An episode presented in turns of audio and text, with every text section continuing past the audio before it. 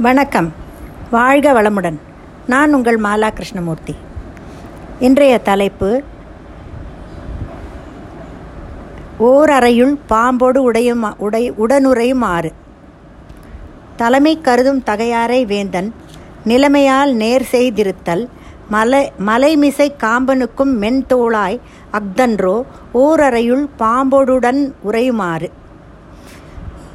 இது இருநூற்றி முப்பத் ஐம்பத்தி மூன்றாவது வெண்பா அரசியல்பு என்ற தலைப்பின் கீழ் வருகிறது. ஐந்தாம் நூற்றாண்டு சமய முனிவர் எழுதிய பழமொழி.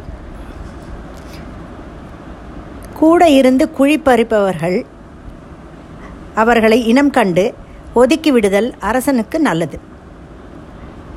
இல்லாவிடில் அரசனையே அழித்து விடுவார்கள் அவர்கள். அவர்களை சமாதானப்படுத்தி கூட வைத்து கொள்ளக்கூடாது.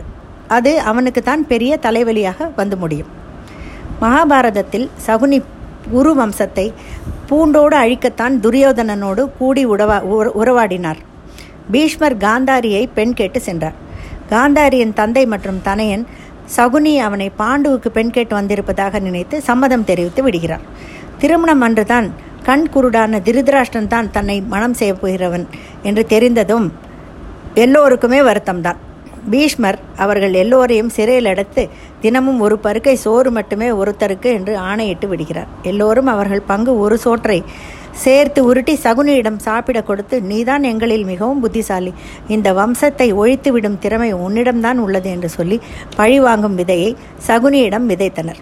சகுனியின் தந்தை தான் இறந்த பின் தன் முதுகெலும்பிலிருந்து பகடை செய்து வைத்துக் கொள்ளுமாறு மகன் சகுனியிடம் சொல்கிறான் அந்த பகடை நீ எது சொன்னாலும் கேட்கும். அதை உபயோகித்து நீ அவர்களை பழிவாங்கு என்று சொல்லிவிட்டு மடிகிறான். அந்த பகடை தான் விளையாட்டின் போது பயன்படுத்தி பாண்டவர்களை அடிமையாக்குகிறான் சகுனி. துரியோதனனுக்காக சகுனி விளையாடுகிறான். தருமன் தோற்று போகிறான்.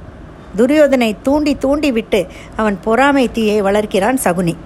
தன்னை பழிவாங்க வந்தவன்தான் தன் மாமன் என்று தெரியாமலே கடைசி வரை சகுனியை நம்பி அழித்து போ அழிந்து போகிறான் துரியோதனனும் அவன் தொண்ணூத்தோரு தம்பிகளும். இன்றைக்கு சமுதாயத்தில் இப்படி எத்தனையோ பேர் இது போல உள்ளார்கள். அவர்களை இனம் கண்டு நாம் தான் அவர்களிடமிருந்து விலகி இருக்க வேண்டும். அரசியலில் சினிமா துறையில் சின்னத்துறையில் நண்பர்கள் மத்தியில் ஏன் அப்பா மகன் என்ற உற்ற உறவுகளுடன் கூட இந்த மாதிரி பொறாமை பிடித்த தீயவர்கள் உள்ளார்கள். அவர்களுடன் இருப்பது பாம்போடு படு படுப்பது போலத்தான். அது எப்போ கொட்டும் எப்போ விஷத்தை கக்கும் என்று யாருக்கும் தெரியாது. அழகான குடும்பத்தை நாசம் செய்த மகாநதி படம் எல்லோரும் அநேகமாக பார்த்திருப்பீர்கள். அந்த ஊருக்கு எதேச்சையாக வந்தவனை கமலஹாசன் வெள்ளந்தியாக நம்புகிறான். அவனோ நல்லது செய்வது போல நடித்து கமலை சிறைக்கு போகும்படி பண்ணிவிடுகிறான். இந்த கவலையில் குழந்தைகளை பார்த்து கொண்டிருந்த பாட்டியும் இறக்க இன்றும் இன்னும் சாதகமாயிற்று அந்த குழி பறிப்பவனுக்கு. சிறுமியை ஏமாற்றி உனக்கு மேலே படிக்க உதவுவார் என்ற ஒரு மோசமான அரசியல்வாதியிடம் தள்ளிவிடுகிறான். அப்புறம் அவள் கடத்தப்படும் இடம் கல்கத்தாவின் ரெட் லைட் ஏரியா. படம் பார்த்து வந்தவுடன் அந்த குழி பறித்த நம்பிக்கை துரோகி அப்படியே அடித்து கொன்றுவிடும் கோபம் எல்லோருக்கும் வந்திருக்கும். இப்படிப்பட்டவர்களை இனம் கண்டு உடனுக்குடன் அவர்கள் நட்பை துண்டித்து விடுவதுதான் சால சிறந்தது. சிலரை பார்த்தவுடன் இவருடன் நட்பு வைத்துக் கொள்ளக்கூடாது என்று உள்மனம் சொல்லும். அது சொல்லுவதை காது கொடுத்து கேட்க வேண்டும். தீதும் நன்றும் பிறர் தரவாரா? நம் மனமே நமக்கு சொல் தெல்ல தெளிவாக சொல்லும். அதை அலட்சியம் பண்ணும் போது ஆசைப்பட்டு மயங்கும் போதுதான் பின் விளைவுகள் நம்மையே காவு வாங்கிவிடும். ஒரு பானை சோற்றுக்கு ஒரு சோறு பதம் என்பார்கள்.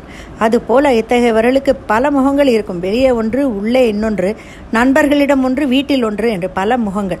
இதில் ஏமாறுபவர்களை ஏமாற்றும் முகமும் அடக்கம். ஏமாறாதே ஏமாற்றாதே ஏமாறாதே ஏமாற்றாதே. இன்றைய சமூகத்தில் பல பாதகர்கள் நல்லவர் போல் நடிக்கிறார்கள். பத்து பன்னிரண்டு பெண்களை ஏமாற்றி திருமணம் செய்த பாதகன் எப்பேற்பட்ட கெட்டவனாக இருந்து இருப்பான்?